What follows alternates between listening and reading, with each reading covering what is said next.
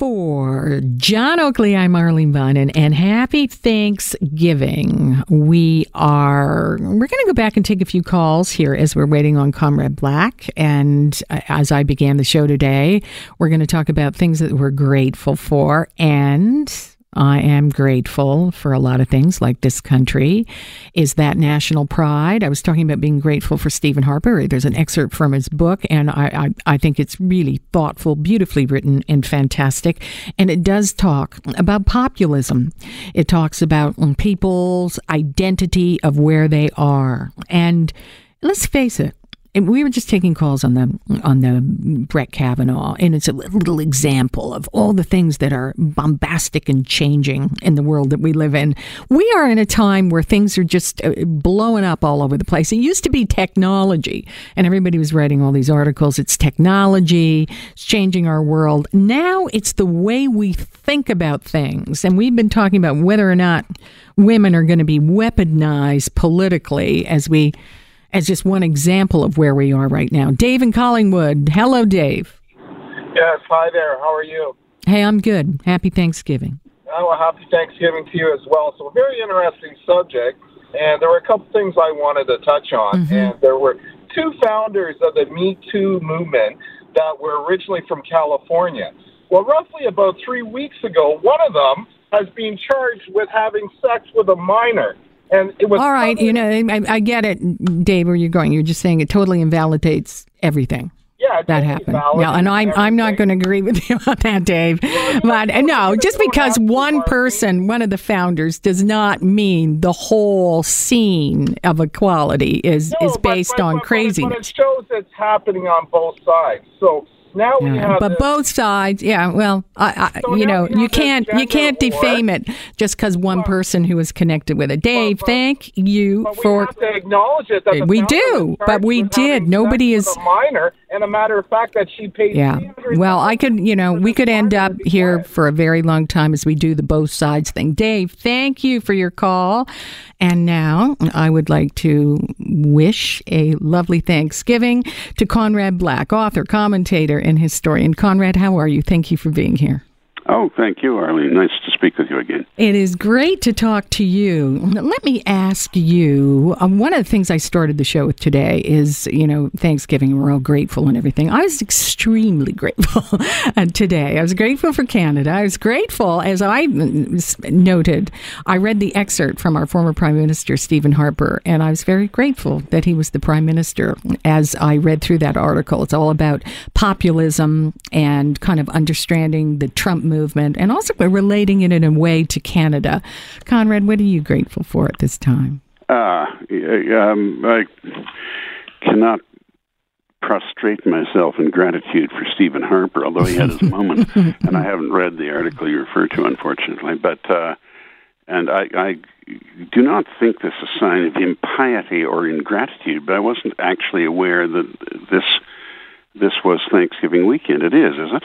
It is. I just didn't know that. Well, and uh, yes, I well, look, I'm grateful that I'm in good health at my age. That yes. I have a very happy uh, uh, family and married life. Uh, that I have, if I may say it, resuscitated my career nicely after an extremely difficult time I went through. And um, and it's just generally a good thing to be alive. And we all get depressed sometimes, but or at least uh, with uh, subdued emotions mm-hmm. anyway.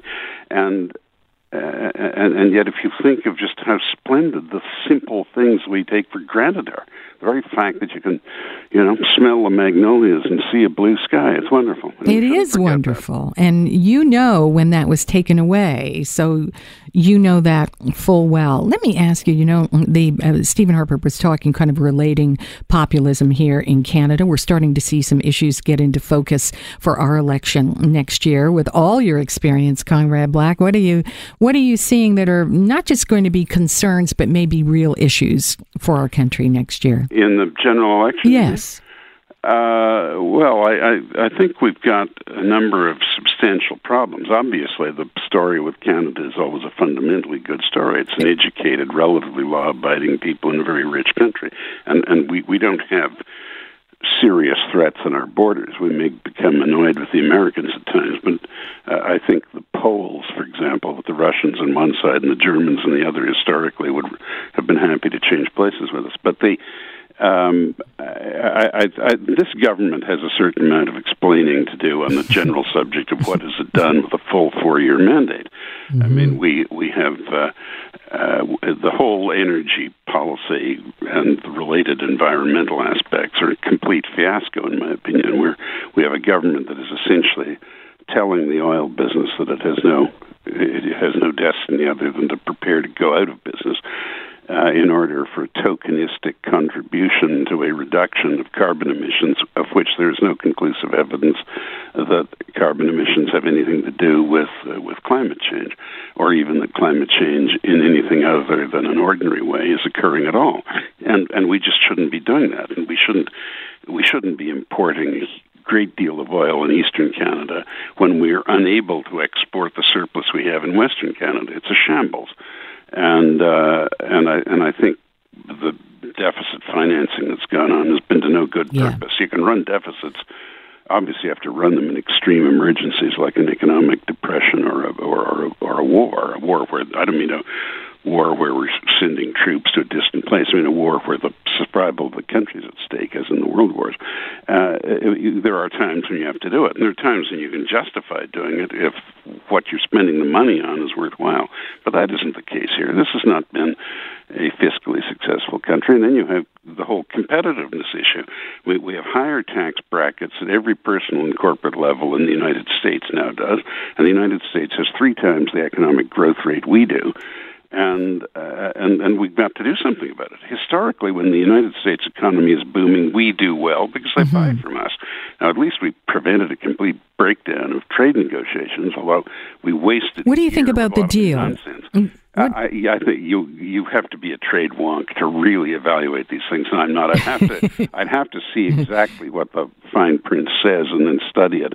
Uh, but the fact that we have a deal tells me that it, basically it's something we can live with. If we if we just told the Americans mm-hmm. to get lost because we don't like right to work rules and we don't uh, like their attitude to transgender issues or their treatment of their native people, which is what we were sort of threatening to do, we would have paid for it. I mean, you and I, Arlene, might not have paid for it, but an awful lot of people would, and and uh, at least we we steered clear of that. But uh, therefore, given that we do have the close commercial relationship we do with the United States, we should do well when they do well.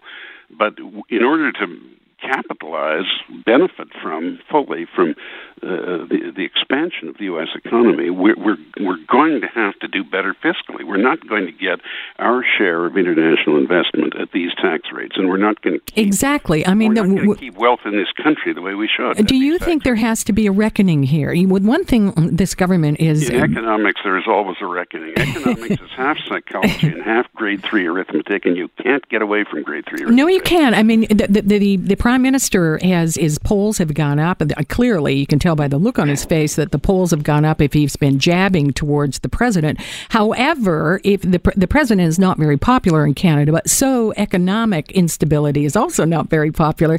The tax cut has created a really big un, unlevel playing field here. Do you think the Liberals are going to have to deal with that eventually, no, and maybe the at the polls? Is, we'll have to deal with it. You know? uh, there are a few other things. I, I mean, I agree Trump isn't popular, but that's basically because it's just too easy for Canadians to think he's just another loud, boastful American blowhard, and we've seen so many of them, and you know the hell with it.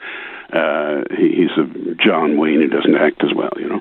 Uh, but th- that isn't the story. He's actually a very effective president, and, and and and he has done a lot of things that are good for America, and some of them are good for the West generally. But his popularity is not great. No, but in my opinion, now we're all unlicensed uh, psychiatrists, so I'm engaging in mind reading here. I have no right to do it, but I think that uh, that the government, Justin Trudeau's government, was clearly, by which I mean Justin himself and his close entourage, were clearly tempted to try an anti-Trump election. But in the end, I think they they pulled back because they knew that a lot of people would see it was hokey, whatever they think of Trump. But also, I think he, like a great many people, are afraid of Trump's ability to ridicule people. And, uh, and if if Trump just made one short reference of a disparaging kind to some of uh, any of Justin's less felicitous uh, aspects, it could sink him. I mean, he is the sort of guy who is vulnerable to ridicule from an exalted source. And the mm-hmm. president of the U.S., whoever holds that office, is an exalted source. And he loves and he is very, very good at ridiculing. Conrad Black, thank you for joining us. It was so nice to talk to you again. Always a pleasure, Arlene. All Happy right. Thanksgiving all to right. all your listeners. You too. Conrad Black, author, commentator, and historian.